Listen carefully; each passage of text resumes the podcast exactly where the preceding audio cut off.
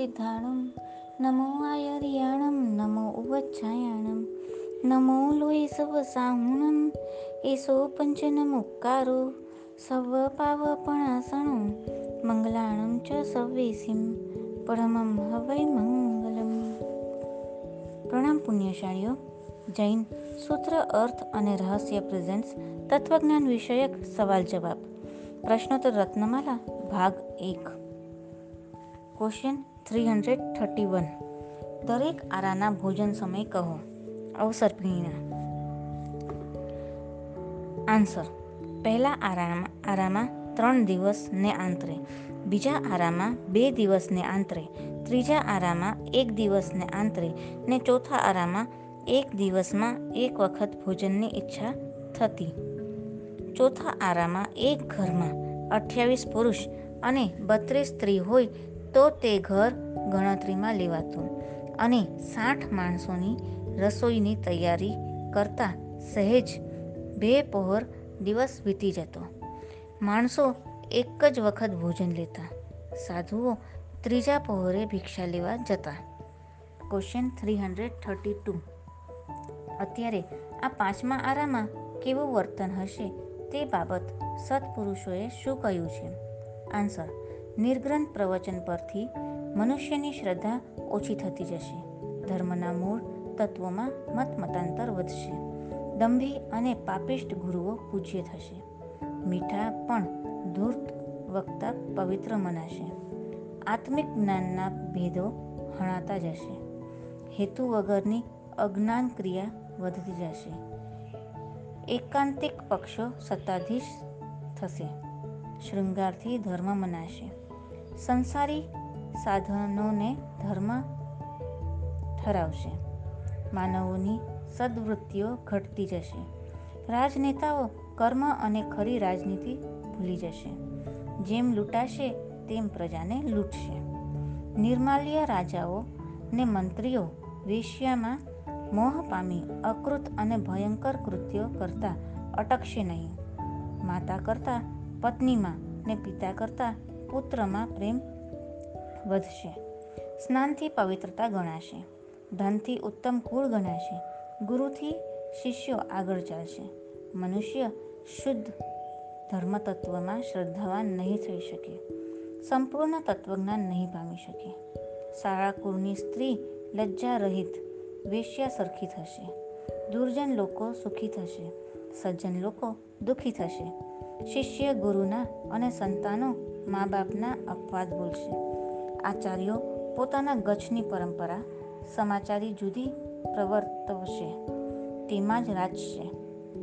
અન્યાય અધર્મ ને કુવ્યસનમાં ઘણા રાચશે આ આરાને વિશે જેમ જેમ કાળ વીતતા ધન સર્વ વિચ્છેદ જશે. ફક્ત લોઢાની ધાતુ રહેશે. ચામડાની મોહરો ચાલશે. તે ધનવંત કહેવાશે. એક ઉપવાસ માસ ક્ષમણ સરખો લાગશે. ઉતરતે આરે મહદ અંશે જ્ઞાન વિચ્છેદ થશે. Question three hundred thirty three જ્ઞાનના પ્રકાર કહો. બે પરોક્ષ જ્ઞાન વિશે સમજાવો.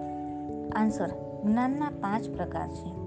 પહેલું મતિ જ્ઞાન બીજું શ્રુત જ્ઞાન ત્રીજું અવધિ જ્ઞાન ચોથું મનઃપર્યવ જ્ઞાન પાંચમું કેવળ જ્ઞાન મતિ અને શ્રુત જ્ઞાન પરોક્ષ છે, કેમ કે તે ઇન્દ્રિય અને મનથી થાય છે. પાંચ ઇન્દ્રિય અને છઠ્ઠું મન એ છ વડે કરીને જે જાણવું થાય છે તે મતિ જ્ઞાન છે.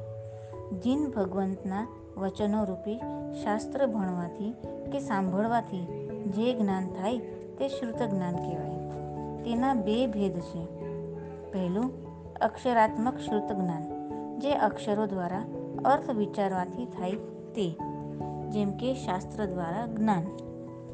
બીજું, અનઅક્ષરાત્મક શ્રુતજ્ઞાન શ્રુત જ્ઞાન જે ઇન્દ્રિયોથી મતિ જ્ઞાન દ્વારા પદાર્થોને જાણવા પછી તે પદાર્થમાં હિતરૂપ કે અહિતરૂપ બુદ્ધિ થવી તે અનઅક્ષરાત્મક શ્રુતજ્ઞાન. શ્રુત જ્ઞાન દાખલા તરીકે, કીડીને દૂરથી સુગંધ આવી તે મતિ જ્ઞાન પછી તે સુગંધિત પદાર્થની નજીક આવવાની બુદ્ધિ થવી તે શ્રુતજ્ઞાન કાનથી આત્મા શબ્દ સાંભળ્યો તે મતિ જ્ઞાન. આત્મા શબ્દથી આત્માના ગુણોનો બોધ થવો તે શ્રુત જ્ઞાન. મતિ શ્રુત જ્ઞાન બધા જ પ્રાણીઓને સામાન્ય રીતે હોય છે. Question three hundred thirty four ત્રણેય પ્રત્યક્ષ જ્ઞાન વિશે સમજાવો. આન્સર અવધિ જ્ઞાન મન પર્યવ જ્ઞાન ને કેવળ જ્ઞાન. એ ત્રણેય પ્રત્યક્ષ છે. કેમ કે તે આત્માથી થાય છે. અવધિ જ્ઞાન એટલે મર્યાદામાં રહેલી, દેખી શકાય તેવી વસ્તુઓ. એટલે કે રૂપ દ્રવ્ય. મીઠા દુકડમ રૂપી દ્રવ્ય. તેને ઇન્દ્રિયોની અપેક્ષા વિના જાણવું તે જ્ઞાન. પહેલું, અવધિ જ્ઞાન. અવધિ એટલે લિમિટ. દરેકની અવધિ જ્ઞાનની મર્યાદા અલગ અલગ હોય છે. દ્રવ્ય, ક્ષેત્ર, કાળ અને ભાવની મર્યાદામાં રહેલ પૂતગલોનું અથવા પૂતગલ સહિત અશુદ્ધ જીવોનું વર્ણન જાણવું. એટલે કે ક્ષેત્ર એટલે ઉપર, નીચે, આજુબાજુનું અમુક ક્ષેત્ર સુધીનું જ્ઞાન હોવું. ભૂત, ભવિષ્ય, વર્તમાન કાળનું અમુક વર્ષો સુધીનું જ્ઞાન હોવું. બધા જ દેવ નારકીને અવધિ જ્ઞાન જન્મથી જ હોય છે. તે ભવ પ્રત્યય અવધિ જ્ઞાન કહેવાય. પશુઓને કે માનવીને સમ્યક્ત્વ કે તપના પ્રભાવથી થાય તે ગુણ પ્રત્યય અવધિ જ્ઞાન કહેવાય. બીજું મના પર્યવ જ્ઞાન એટલે અઢી દ્વીપની અંદર રહેલા પર્યાપ્ત સંજ્ઞ, પંચેન્દ્રિય જીવોના મનના ભાવને જાણવું. બીજાઓના મનમાં પૂદગલ સંબંધી કે અશુદ્ધ જીવ સંબંધી શું શું વિચાર થઈ ચૂક્યા છે? શું વિચાર ચાલી રહ્યા છે ને કયા કયા વિચાર થશે તે જાણવું. ત્રીજું, કેવળ જ્ઞાન. સર્વ જ્ઞાનાવર્ણીય કર્મનો ક્ષય થવાથી અનંત જ્ઞાનનો પ્રકાશ થવો તે કેવળ જ્ઞાન છે. એક વખત પ્રકાશ થયા પછી ફરી તે મલિન થતું નથી. જે ત્રણેય લોકના, ત્રણેય કાળના સર્વ પદાર્થોને એટલે સર્વ દ્રવ્ય ગુણ પર્યાય સહિત.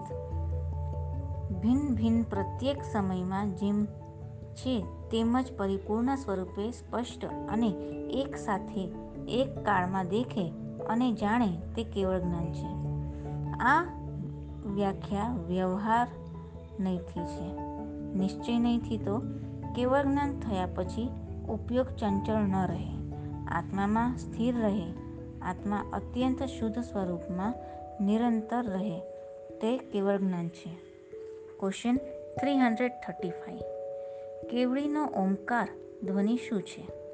આન્સર અરિહંત દેવની જે ઉપદેશમક ભાષા વર્ગણા નીકળે છે, તેને ઓમકાર ધ્વનિ કહે છે. તે તીર્થંકર દેવના મૂર્ધન્ય સ્વરમાં આર્ય, અનાર્ય, દેવ, મનુષ્ય, તિર્યંજ સર્વે જીવો પોતપોતાની ભાષામાં પોતપોતાના જ્ઞાનની યોગ્યતા અનુસાર સમજે છે. તે વાણી અખંડ, અમૃત સ્વરૂપ અતિશયુક્ત મોક્ષ માર્ગનો પ્રકાશ કરતી કોઈ પણ ઈચ્છા વગર છૂટે, જેમ કે પૂનમના ચંદ્રને ઈચ્છા નથી કે હું દરિયાના પાણીમાં ભરતી લાવું. પણ સહેજે ચંદ્ર ઉગે એટલે દરિયામાં ભરતી આવે. તેમ તીર્થંકરને ઈચ્છા નથી, પણ પુણ્યવંત પ્રાણી આવે, ત્યાં તેમની ઓમકાર ધ્વનિ પ્રગટ થાય. તેને સાંભળી ગણધરો શાસ્ત્ર રચે. ચૌદ પૂર્વની ને બાર અંગની રચના ગણધર ભગવંતો ફક્ત એક મુહૂર્તમાં કરે. આ ધ્વનિ સાંભળી લાયક જીવો સંશય મિથ્યાત્વ નિવારે. ભગવાનને જાણવામાં જે આવ્યું છે, તેના અનંતમાં ભાગે વાણીમાં આવે છે. ને વાણીમાં જે આવ્યું તે સમજનારને અનંતમાં ભાગે જણાય. સર્વાર્થ સિદ્ધના દેવો અવધિ જ્ઞાનથી તીર્થંકરના સંવસરણને પોતાના વિમાનમાં રહ્યા રહ્યા દેખે છે. ઉપદેશ સાંભળે છે, પ્રશ્ન પૂછે છે, અને કેવડી ભગવાન તેમને ઉત્તર આપે છે. ભગવાન મહાવીરને કેવળ જ્ઞાન થયા પછી પ્રથમ દેશના નિષ્ફળ ગઈ. તેનું કારણ તે સમયે સભામાં ભગવાનની વાણી ઝીલી શકે તેવો મહાન પાત્ર યોગ્ય જીવ કોઈ ઉપસ્થિત ન હતું. ઉત્કૃષ્ટ ધર્મ સમજવાવાળો પાત્ર જીવ હોય ત્યારે તેને નિમિત્તભૂત વાણી મળ્યા વગર રહેતી નથી. ઝાડ ઉગવાનું હોય ને પાણી ન મળે એવું બનતું નથી. Question three hundred thirty six કયા અક્ષરો મળીને ઓમ શબ્દ થાય છે?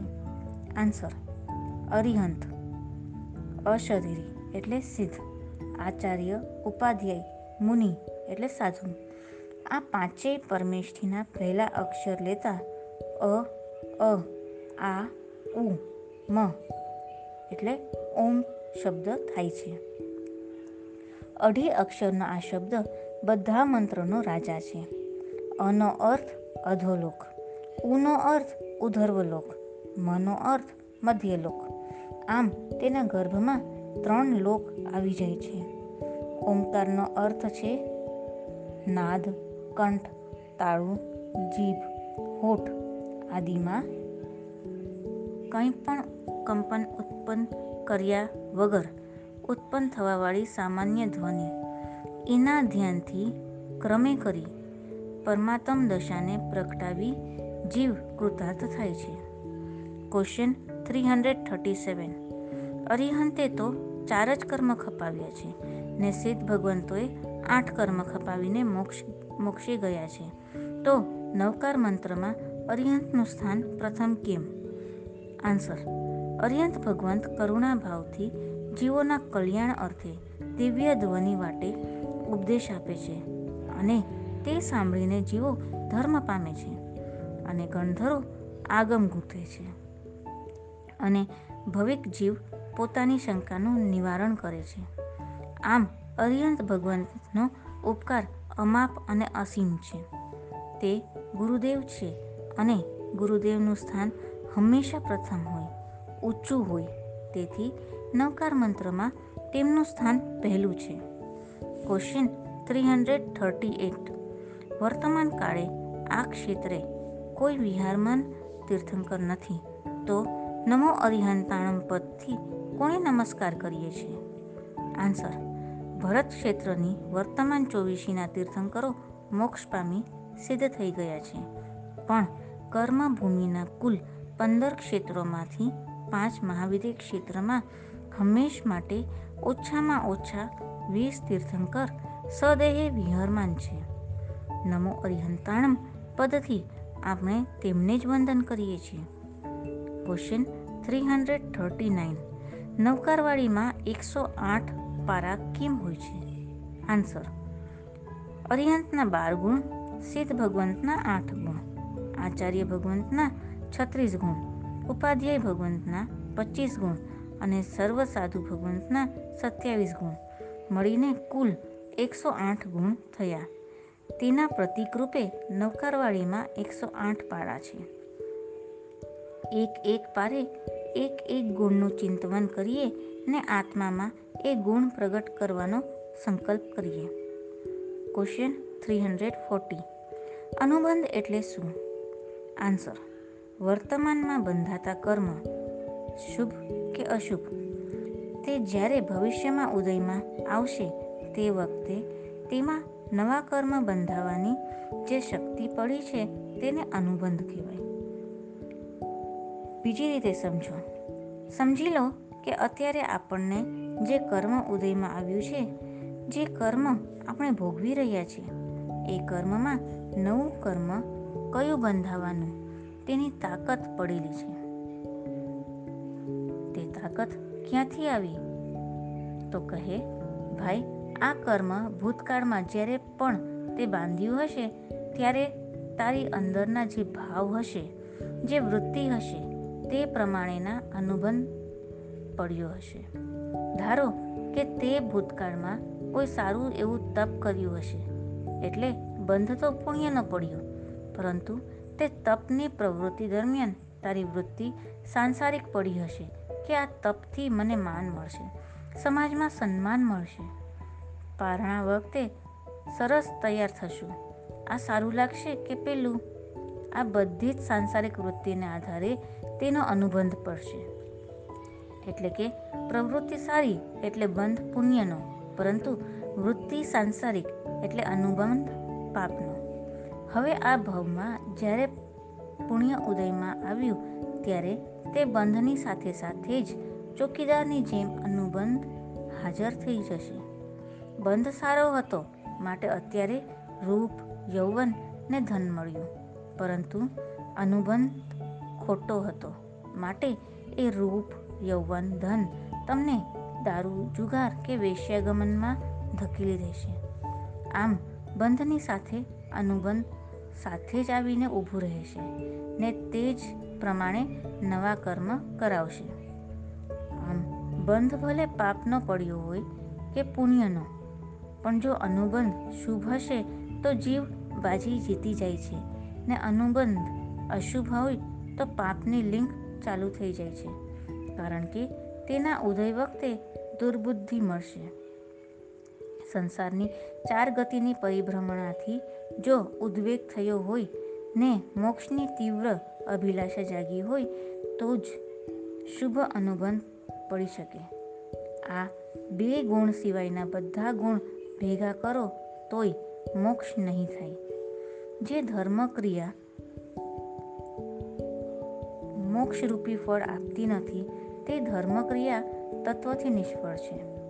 જીન મંદિર બંધાવવું તો દેવગતિ મળે. જીન મંદિર બંધાવવાનું તે કર્મ પુણ્યનો બંધ પાડે. પરંતુ તેની પાછળની ભાવના દેવગતિ મેળવવાની, સુખ મેળવવાની સાંસારિક ભાવના થઈ માટે અનુબંધ ખોટો. ધારો કે આ પ્રવૃત્તિથી એકવીસ સાગરોપમનું દેવગતિનું સુખ મળ્યું. પણ પછી શું? અનુબંધ અશુભ હોવાને કારણે તે એકેન્દ્રિયમાં જીવને ધકેલી દેશે. રોજ ભગવાનના દર્શન કરીને જાઉં છું એટલે ધંધો સારો ચાલે. પ્રવૃત્તિ શુભ, વૃત્તિ સાંસારિક. અનુબંધ અશુભ. રાત્રિ ભોજન કરીએ તો નરક ગતિ મળે. ભાઈ, તને નરક ગતિ શું કામ નથી જોઈતી? તેમાં દુઃખ છે માટે? તો જેમાં સુખ હોય તેવી ગતિનો જોઈએ છે. એટલે ભાવના સાંસારિક, બંધ પુણ્યનો અનુબંધ પાપનો. ભૌતિક અનુકૂળતા પ્રત્યે રાગ, પ્રતિકૂળતા પ્રત્યે દ્વેષ, તે આપણું વલણ બની ગયું છે. તેમાં જ ઉપાદેય બુદ્ધિ, એ જ મિથ્યાત્વની ગાંઠ છે, જેને તોડવાની છે. કદાચ દ્વેષ દ્વારા મીઠા દુક્રમ કદાચ દ્વેષ કરવા દ્વેષ કરવા માટે પદાર્થ કે વ્યક્તિ બદલાય પણ આ વલણ બદલાતું નથી. આની ઉપર જ સંસારનું પરિભ્રમણ ચાલુ છે. કોઈ પણ પ્રવૃત્તિમાં મોક્ષ સિવાય કોઈ સાંસારિક ભાવ ભળશે નહીં તો જ શુભ અનુબંધ પડી શકાશે, જે મોક્ષનું કારણ બનશે. Question three hundred forty one પ્રતિક્રમણ આદિ ક્રિયાઓ કોણે બતાવી છે? તે કોને ઉપયોગી છે?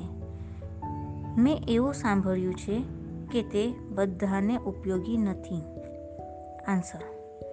શ્રુત કેવલી, ચૌદ પૂર્વધર મહાપુરુષોએ આ ક્રિયાઓ બતાવી છે. જેઓનું મન આત્મભાવનામાં સ્થિર થયું નથી, તેથી ચંચળ મન વારંવાર વિષયોમાં ચાલી જાય છે. તેવા તે ચંચળ મનને સ્થિર કરવા આવશ્યકાદી ક્રિયાઓ ખૂબ જ ઉપયોગી છે. જેઓ નિશ્ચય ધર્મમાં લીન બની ચૂક્યા છે. જેઓનું મન આત્મભાવમાં અત્યંત સ્થિર થઈ ગયું છે. તેઓને ક્રિયા અત્યંત ઉપયોગી નથી. પરંતુ આ સંઘયણ અને પંચમ કાળના પ્રભાવે બહુ જૂજ આંગળીના વેડે ગણી શકાય એટલી જ એવી પ્રતિભા છે કે જેનું મન આત્મભાવમાં અત્યંત સ્થિર થયું હોય. માટે આપણને બધાને તો આ અવશ્ય ક્રિયાઓ અત્યંત ઉપયોગી છે. Question three hundred forty two આજે કેટલાક વર્ગ ક્રિયાઓ જળ છે તેમ કહીને તેની ઉપેક્ષા કરે છે. તે યોગ્ય છે? આન્સર જેને તળાવમાં તરતાય નથી આવડતું, તે સાગરમાં તરવાની ઈચ્છા કરે, તે શું યોગ્ય છે? જેને વ્યવહાર નહીંથી બતાવેલી ક્રિયાઓ જીવનમાં આચરીને પચાવી નથી અને નિશ્ચય નહીં મુજબની આત્મામાં લીન થવાની વાતને અપનાવે તે શું યોગ્ય છે? જ્ઞાની પુરુષોએ મનની વૃત્તિઓને ઓળખી દીર્ઘદ્રષ્ટિથી ભવ્ય આત્માઓના કલ્યાણ માટે આ બધી ક્રિયાઓની રચના કરી છે. અનંતા વર્ષોથી આપણો આત્મા અશુભ ક્રિયાઓથી અશુભ કર્મ બાંધી રખડ્યો છે. તેથી શુભ ભાવો પેદા કરવા ને મનને સ્થિર કરવા માટે ક્રિયાઓ છે. તેને જડ કહી ઉપેક્ષા કરાય નહીં.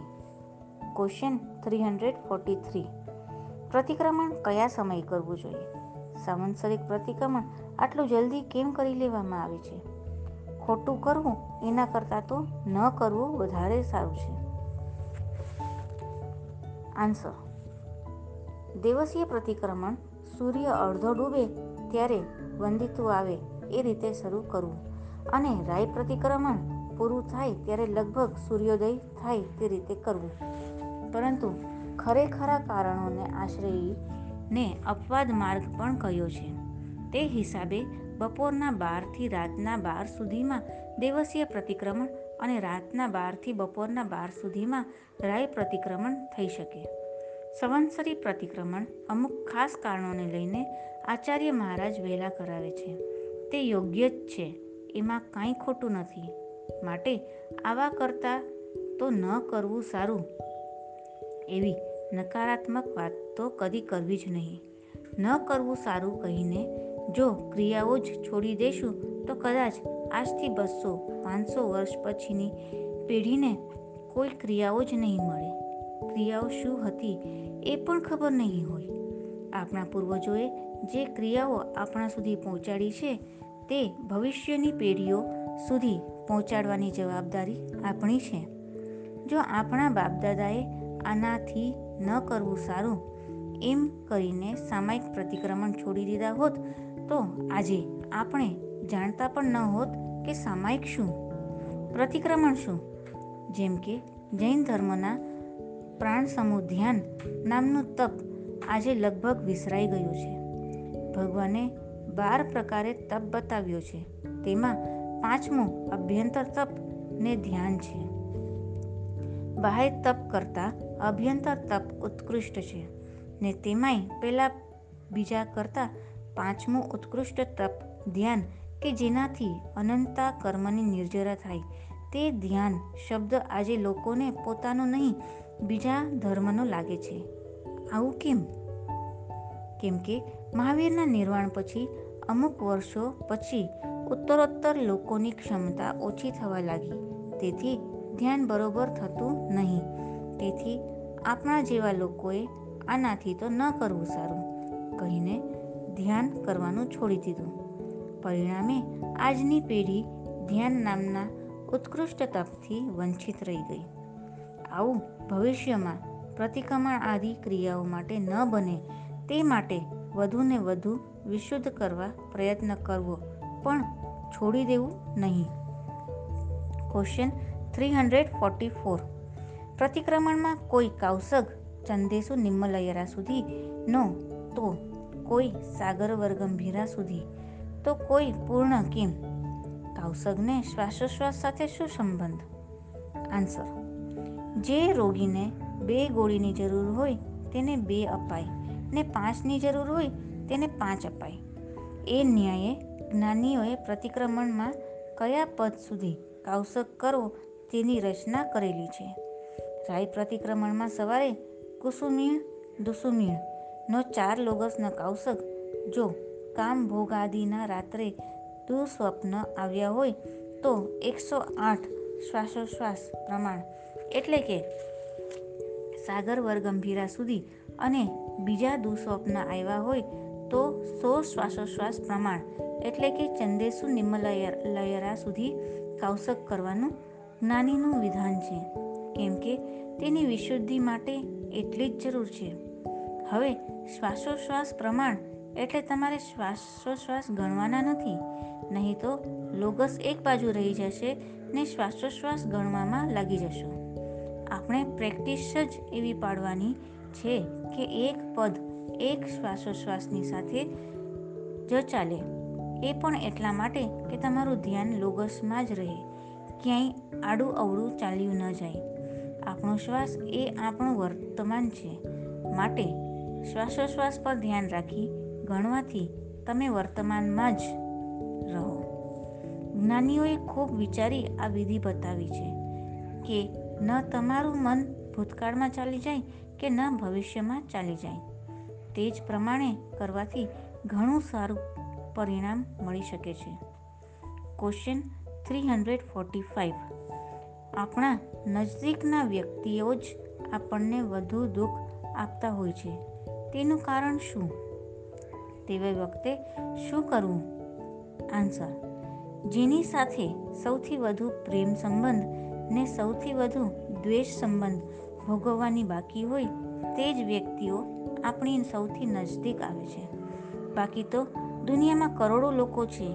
લેનદેનના સંબંધ વગર કોઈની આંખે મળતી નથી. કોણ આપણા મા બાપ બનશે? કોણ સાથીદાર? કોણ ભાઈ બહેન કોણ પુત્ર, પુત્રી, વધુ? કોણ દીકરી જમાઈ? કોણ પાડોશી? કોણ સગાવાલા? આ બધું જ આપણે આ સૃષ્ટિમાં જન્મ લેતા પહેલાં પૂર્વકૃત કર્મ પ્રમાણે નક્કી થઈ જાય છે. જ્યારે કોઈ આપણા જ નજદીકના વ્યક્તિઓ આપણને દુઃખ આપતા હોય ત્યારે વિચારવું કે આ મારા સગા બન્યા છે, તે પણ મારા જ કોઈ પૂર્વજન્મના લેનદેનને કારણે. તે આજે મારી સાથે વેર રાખી રહ્યા છે.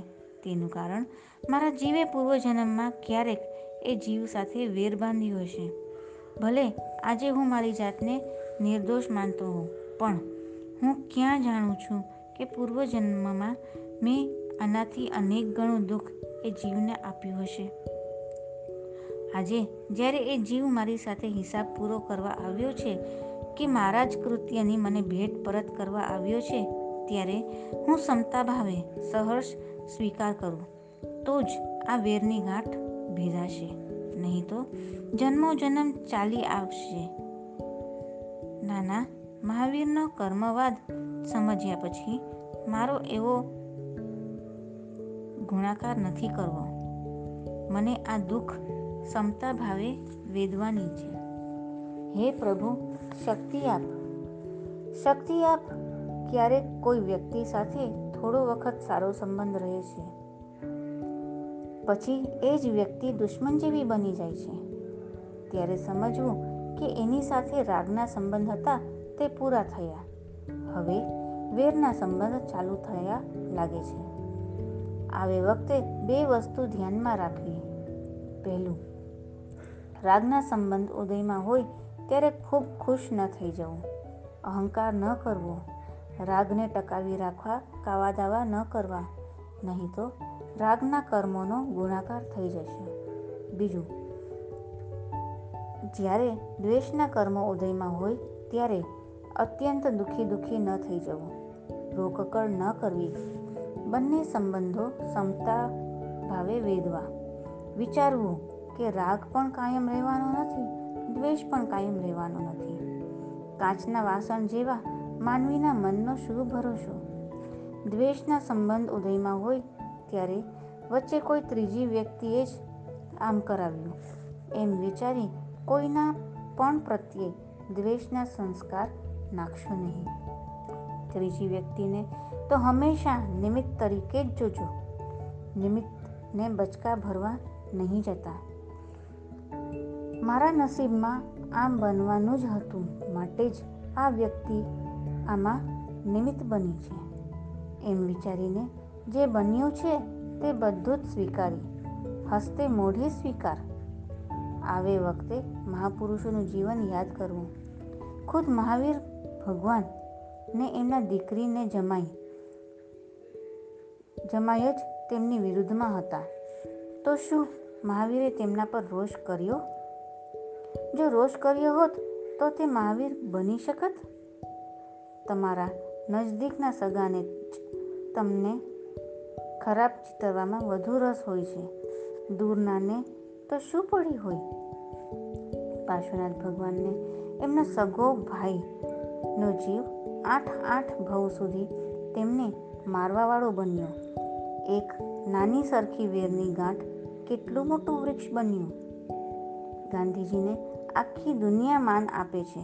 તેમનો ખુદનો દીકરો જ એમની વિરુદ્ધમાં હતો. ઈસુ ખ્રિસ્તને ખીલા ઠોકવાવાળા એમના જ માણસો હતા.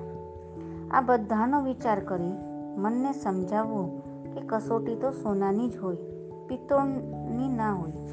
અગર હું પિત્તળની કક્ષામાં છું, તો મારે મારી ભૂલો સુધારી સોનાની કક્ષામાં આવવું.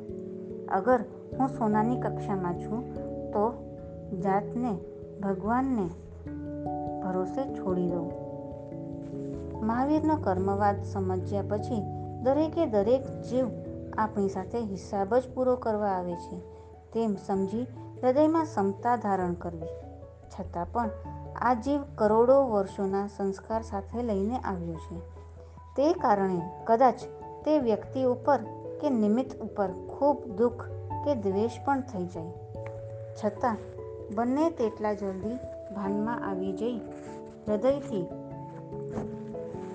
દુશ્મનીની પણ ક્ષમા માંગી લેવી. બંને તેટલું આત્મભાવમાં લીન થવું, તેથી કર્મ વેદાશે. Question three hundred forty six હૃદયમાં ખરેખર ક્ષમાધર્મ જાગૃત થયો હોય ને સામેલાની ક્ષમા માંગવા જાઓ, તો ઘણીવાર સામેલો ઉલટો ચગે છે કે, જોયું? તે ખોટો હતો, એટલે માફી માંગવા આવ્યો. તો શું કરવું?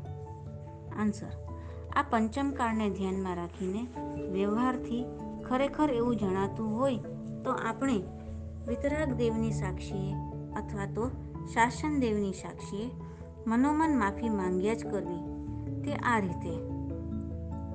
હું મારા વિતરાગ દેવની સાક્ષીએ મારી અંદર બિરાજેલા શુદ્ધ આત્માની સાક્ષીએ ફલાણા વ્યક્તિની અંદર બિરાજેલા શુદ્ધ આત્માની ક્ષમા માંગુ છું. હે વિશુદ્ધ આત્મન, મને ક્ષમા કરો ક્ષમા કરો. મારાથી આપના હૃદયને કાંઈ દુઃખ પહોંચ્યું હોય તો ક્ષમા કરો ને આપનાથી મને કાંઈ તકલીફ થઈ હોય તો હું ક્ષમા આપું છું. આમ એકવાર નહીં, બે વાર નહીં, પાંચ, પચીસ, સો વાર તે જીવની મનોમન માફી માંગવી. જ્યાં સુધી આત્મા શાંત ન પડે, ત્યાં સુધી માફી માંગ્યા કરવી. તમારી અંદર આત્મા પ્રદેશના જે આઠ રૂચક પ્રદેશ રહેલા છે, તે તમારી અંદર રહેલો શુદ્ધ આત્મા છે. એવો જ શુદ્ધ આત્મા આઠ રૂચક પ્રદેશ સામેલામાં પણ છે. તે બંને શુદ્ધાત્મા એકબીજાને સંદેશો પહોંચાડી દેશે ને તમારા દ્વેષની ગાંઠો ખુલતી જશે. કોઈ જીવ સાથે ભલે વ્યવહારથી ઘણો સારો સંબંધ હોય, પરંતુ એનું કાંઈ ખરાબ થાય, નુકસાન થાય કે કોઈ એનું ખરાબ બોલે, ત્યારે હૃદયમાં ઊંડે ઊંડે પણ આનંદની લાગણી થતી હોય. ભલે તમે એ વ્યક્ત ન કરો.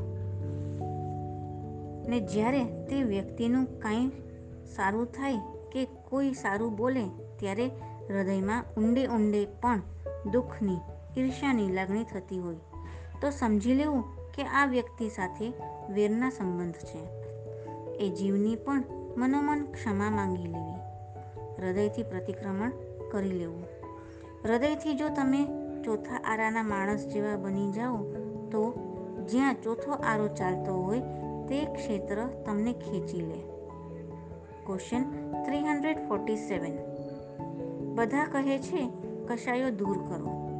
ક્રોધ ઓછો કરો. પણ કેવી રીતે કરવું તે કોઈ કહેતું નથી. આન્સર તે માટે પાંચ છ મુદ્દાનું વિશ્લેષણ કરું છું.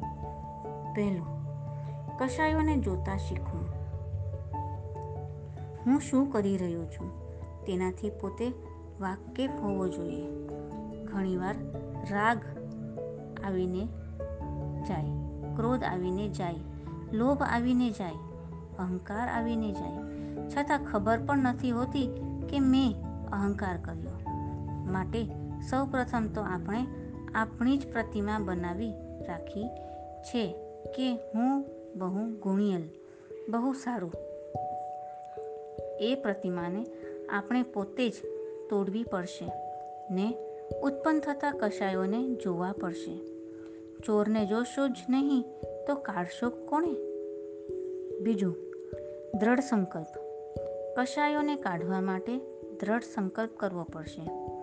દ્રઢ સંકલ્પ વગર એક ઉપવાસ પણ નથી થતો, તો કશાયો તો ક્યાંથી નીકળે? દ્રઢ સંકલ્પ કરો કે મારે ક્રોધ કરવો જ નથી, ઈર્ષ્યા કરવી જ નથી, અહંકાર કરવો જ નથી.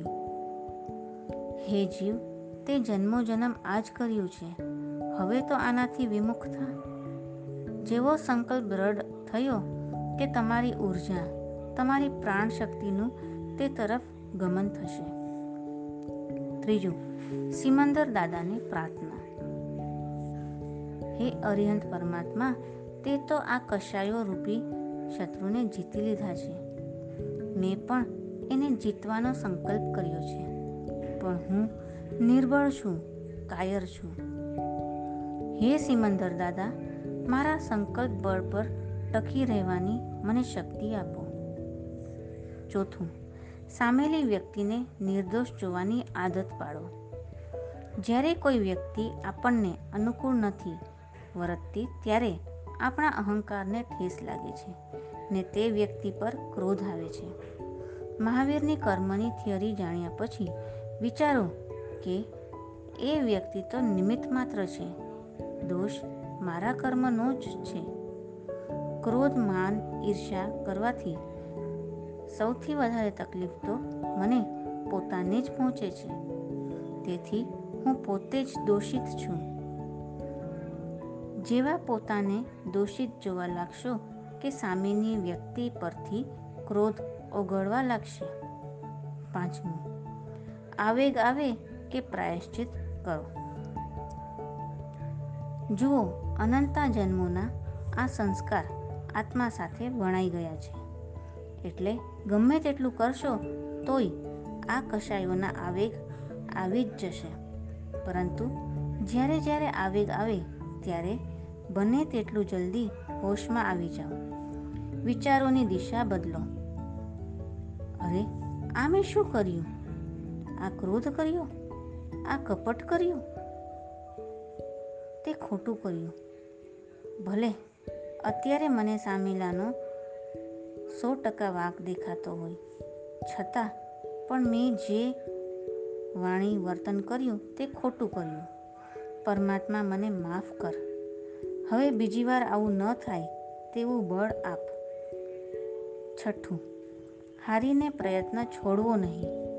અનંત ભવોથી આપણે કશાયોને પાળ્યા છે, પોષ્યા છે. તેથી તેને કાઢતા કદાચ કેટલાય ભવ પણ નીકળી જાય. પરંતુ એક દિવસ એને જવું જ પડશે, એ સંકલ્પ તૂટે નહીં. ગમે તેટલું કરો તોય ક્રોધ આવી જ જાય છે, એમ કહીને પ્રયત્ન છોડવો નહીં. જેવો આવ્યો કે ભાનમાં આવો, ખોટું થયું, પ્રાયશ્ચિત કરો, ફરી ન થાય તેવો સંકલ્પ કરીને શક્તિ માંગો. આ પ્રક્રિયા ચાલુ રખ. તો એને આ ભાવમાં પાતળા તો પડવું જ પડશે. સાતમું, ચિત્તની પ્રસન્નતા. સામાન્ય સામાન્ય બાબતોની તો ગણના જ કરવાની નહીં. વિચારવાનું કે આવું તો સંસારમાં ચાલ્યા જ કરે. તેમ કરતાં કરતાં તમારી શક્તિ વધતી જાય. કશાયના સંયોગો ઊભા થાય ત્યારે પણ જો અંદરથી ચિત્તની પ્રસન્નતા બરાબર જાળવી શકો, તો કશાયને કાબૂમાં લઈ શકાય. જો ચિત્તની પ્રસન્નતા ન જાળવી શકાય, તો પણ તેને અંદરના ભાવો સુધી સીમિત રાખો. વાણી અને કાયાનો ટેકો ન આપો. ગાળ ન બોલો, કુવચન ન બોલો, હાથ કે હથિયાર ન ઉગામો ફક્ત મોઢાના હાવભાવ આપીને શમી જાઓ. કશાયના પરિણામો અંદર જ ઉપશમાવી દો. તો પણ ઘણા કર્મ સાફ થઈ જાય. આઠમું, આત્મવિશ્લેષણ કરો. તમારી પથારી આગળ એક મોટો ચાર્ટ દિવાલ પર ટીંગાળી રાખો.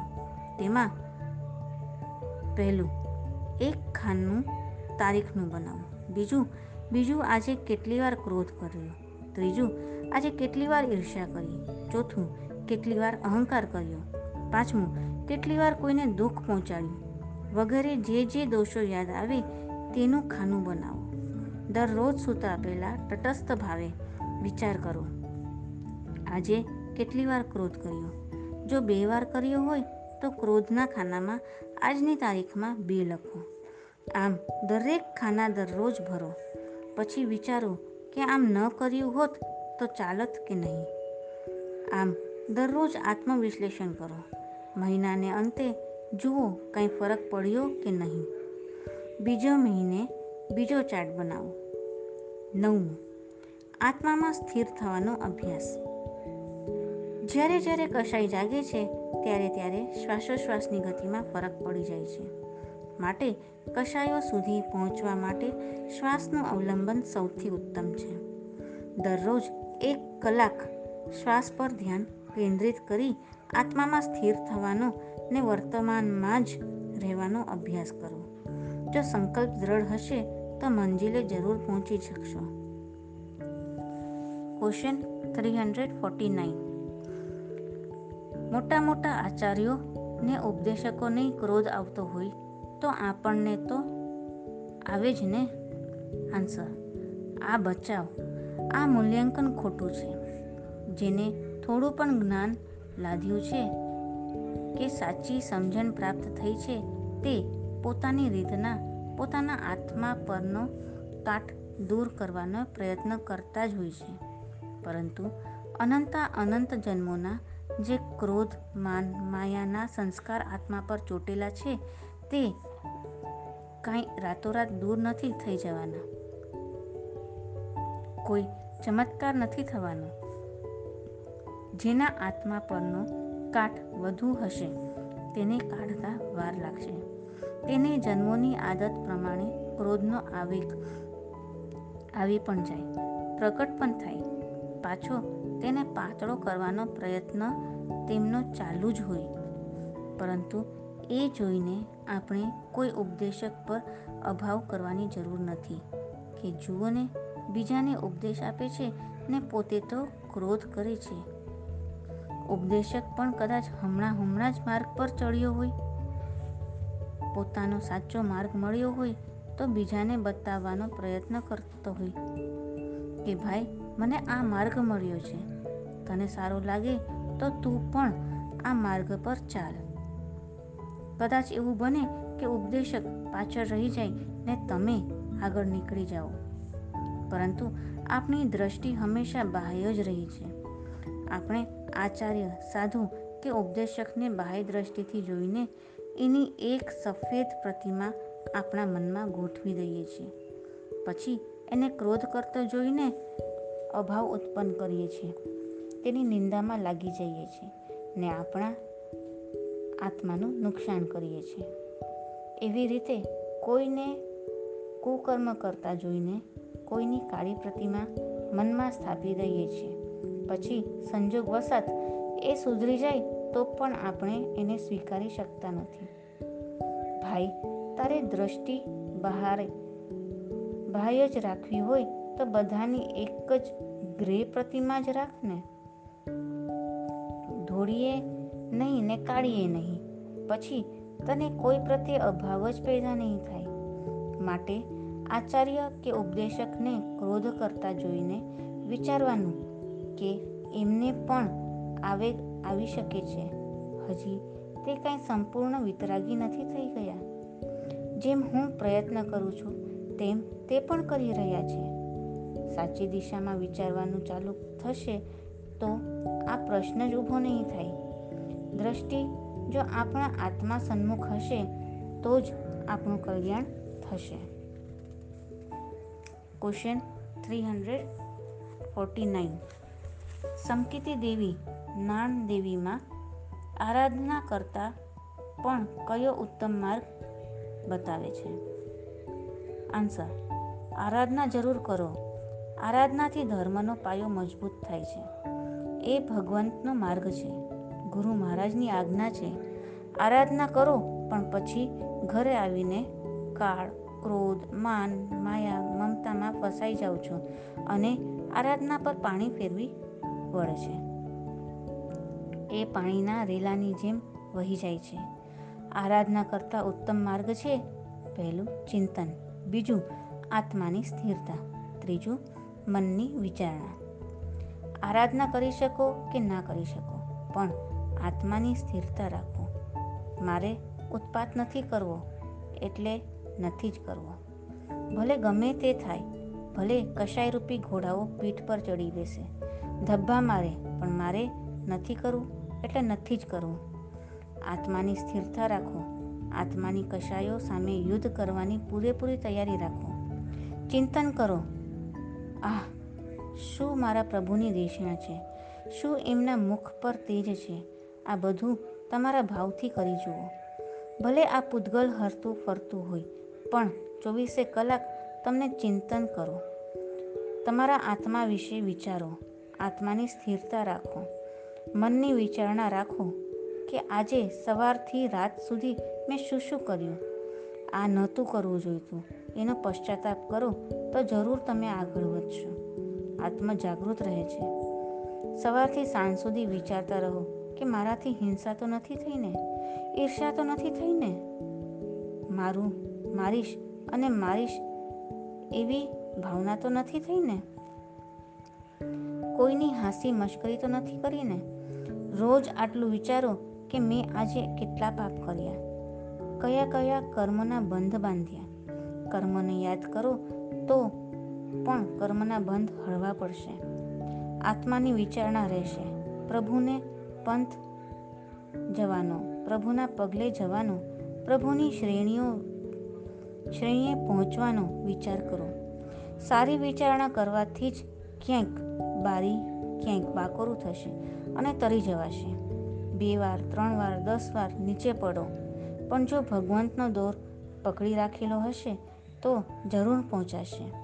તમારા આત્માને તોફાને ચડવા ન દેશો. કામ, ક્રોધ જાગી ઉઠવાથી તુરત જ આત્મા તોફાને ચડી જાય. માટે આંખેથી ભલે આંસુ વહેતા હોય, પણ આત્માને તોફાન કરવા ન દેશો. એને બેસાડી રાખજો. આ આંસુ પણ તમને ડગાવવા કશાયો ઉત્પન્ન કરવા, વાદ વિવાદ વાદ વિવાદ કરવા માટે હોય છે. માટે આત્માને કાબૂમાં રાખશો, એને તોફાને ચડવા ન દેશો. આરાધના પણ કરો, પરંતુ સ્થિરતા, ચિંતન અને વિચારણા જરૂર કરો. આ બધા પ્રભુ પાસે જવાના અલગ અલગ ફાટા છે. પણ બધામાંથી જો આ ત્રણ નહીં હોય તો વાવેલું હશે, પણ લણી નહીં શકો. જો આખી જિંદગી ધર્મ કર્યો, પણ આત્મા વિશે વિચાર ન કર્યો, આત્માને જાગૃત ન કર્યો, તો એ વાવેલું બધું વેરાઈ જશે અને તમે લણી નહીં શકો. જૈન ધર્મ આત્માને જાગૃત કરવાનો માર્ગ બતાવે છે. આત્માને જાગૃત રાખવા ધર્મ છે. ધર્મને જાગૃત રાખવા આત્મા નથી. સામાયિક કર્યા પહેલાં એક કલાક વિચારણા કરો. કે આજે કેટલી અથડામણો થઈ. કેટલા વિચારોના ખેલ ખેલાયા. મારા કયા કૃત્યથી કર્મ બંધાયા. આ વિચારણાથી આત્મા જાગૃત રહેશે. તમે કહેશો કે એક સમય તો માંડ માંડ થાય છે. પણ એ માંડ માંડ ક્યાંય કામ નહીં લાગે. એ તમને ક્યાંય નહીં પહોંચાડે. આત્મા જાગૃત હશે તો ઉપદ્રવનો જરૂર નાશ થશે. રાગ, દ્વેષ ઈર્ષા વેરઝેર આ શત્રુઓથી બચો. તમારામાં હાનિ ના થતાં જ એક મિનિટની અંદર આ શત્રુઓ તમારામાં આવી જાય છે. માટે ઘણું ભણ્યા ને ઘણું ભૂલ્યા. ક્વેશ્ચન થ્રી હંડ્રેડ ફિફ્ટી સંભાવી દેવી જ્ઞાન દેવી, ક્રોધ વિશે શું કહે છે? આન્સર ક્રોધ એ કતલખાનું છે. એ તમારા આત્માનો છુંદે છુંદો કરી નાખે છે. ગમે તેટલું આત્માને નિર્મળ કરવાની કોશિશ કરો, પણ ક્રોધથી આત્મા છુંદાઈ જાય છે. કોઈ પોતાનો પાવર બતાવે. ભલે ગમે તેમ કહે, પણ તમે શાંત રહો, ક્રોધ ન કરો. ભલે એ વિચારે કે એના પાવરની જીત થઈ, પણ ખરેખર તો તમારા આત્માની શક્તિની, તમારી ભક્તિની જીત થઈ છે. અપરંપાર ક્રોધ જે ચંડકોશિયાના ઝેર કરતાં પણ વધારે હોય. એક શબ્દ બોલતા, અનેક શબ્દ સામસામા બોલાતા હોય, ત્યાં આત્મા ક્યાંથી છૂટે? તપની સાથે પણ ક્રોધ હાજર જ હોય. જૈન મંદિરમાં ગયા હોય અને ઘરે આવીને કોઈ વસ્તુ તૈયાર ન હોય, તો કાળ ક્રોધ કેટલો થાય છે? તો પછી જૈન મંદિર જઈ આવવાનો કોઈ અર્થ નથી. તપનું ફળ વિરાધના થાય. આત્મા વ્યંતર ગતિમાં ચાલ્યો જાય. વ્યંતર ગતિના જીવો ખૂબ જ અતૃપ્ત, દુઃખી ને પીડિત છે. આવી અવસ્થામાં સાગરોપમના આયુષ્ય પસાર કરવા પડે છે. જો અરિહંતની વાણીનો અંશ જેટલો પાવર લો, તો ઉદ્ધાર થાય. ગમે તે થશે, નહીં જ બોલું. કશાયખાનાનો પાવર નહીં સહન શક્તિનો પાવર. ત્યાં તમને પ્રકાશ આપશે. આપણે કહીએ, જીતી ગયો, પણ જિંદગી હારી ગયો. કશ, કશાયોથી જીત્યો તો જ જિંદગી જીત્યો કહેવાય. જે સહનશીલતાનું અમૃત ઘૂંટડો પીવાનો છે તે પીઓ. કશાયો આગળ પાગલ ન થાઓ. જો નાથની અંદર લીન રહી, જો નાથની અંદર લીન રહી પાવરથી રોકો તો નાથને કહી શકાય. ક્રોધરૂપી શત્રુઓ કરવતો લઈને આવ્યા હતા. હે નાથ, શું તારી શીતળતા? કે મને એક ડાઘ ક્યાંય લાગ્યો નથી? એવી તારી દયા છે. સંભાવ, દુશ્મનને પ્રેમ, માથું ઉડાડે તો પણ શીતળતા? ભગવંતની વાણીને યાદ કરો. પ્રભુ પારસનાથને યાદ કરો. આઠ આઠ ભવ પોતાના સગા ભાઈએ દુશ્મન બની માર્યા છતાં સંભાવ. મહાવીરને કાનમાં ખિલ્લા ઠોકાણા છતાં ધ્યાનમાં લીન. ભગવાનનો જમાઈ ભગવાનની વિરુદ્ધ ભગવાનને લંગોટિયો કયો છતાંય ભગવાન નાથની અંદર લીન. સંભાવ. ત્યારે કતલખાનાની ચાવી બંધ કરવાનું મન થશે. કોના માટે? શાને માટે ક્રોધ કરવાનો? કશાયના કતલખાનાની ચાવી મારે ખોલવાની શું જરૂર? શીતળતા, નિર્મળતાની અંદર કેરોસીનના ટીપા પડે તોય કાંડીનો ઉપયોગ ન કરો. તમે સંસારને છોડો એટલે દીક્ષા નહીં, વૈરાગ્ય નહીં, પણ ક્રોધ, માન, માયાથી મુક્ત રહો. ક્રોધ આવતા આત્માને ભૂજવો જીવવું બે ઘડી. આ કોના માટે કાળ ક્રોધ? આત્માને કહો, તારે શું જરૂર છે? તું તારું કામ કર, પૂતગલ એનું કામ કરે, ભલે વેદના થાય. પરમાત્માને શરણે જા. અમૃતનો કૂપો ભરાતા વાર લાગે. વિચારતા વિચારતા કર્મના બંધ તૂટે. પંથ મળે. ક્રોધ આવે ત્યારે ધક્કો મારો. ક્રોધ નથી જ કરવો. અહીં. પ્રશ્નોત્તર રત્નમાલા, ભાગ એક. ના ત્રણસો ને પચાસ સવાલ જવાબ પૂર્ણ થયા. જીન આજ્ઞા વિરુદ્ધ કંઈ પણ બોલાયું હોય તો મિચ્છામી દુકડમ. પ્રણામ, અસ્તુ.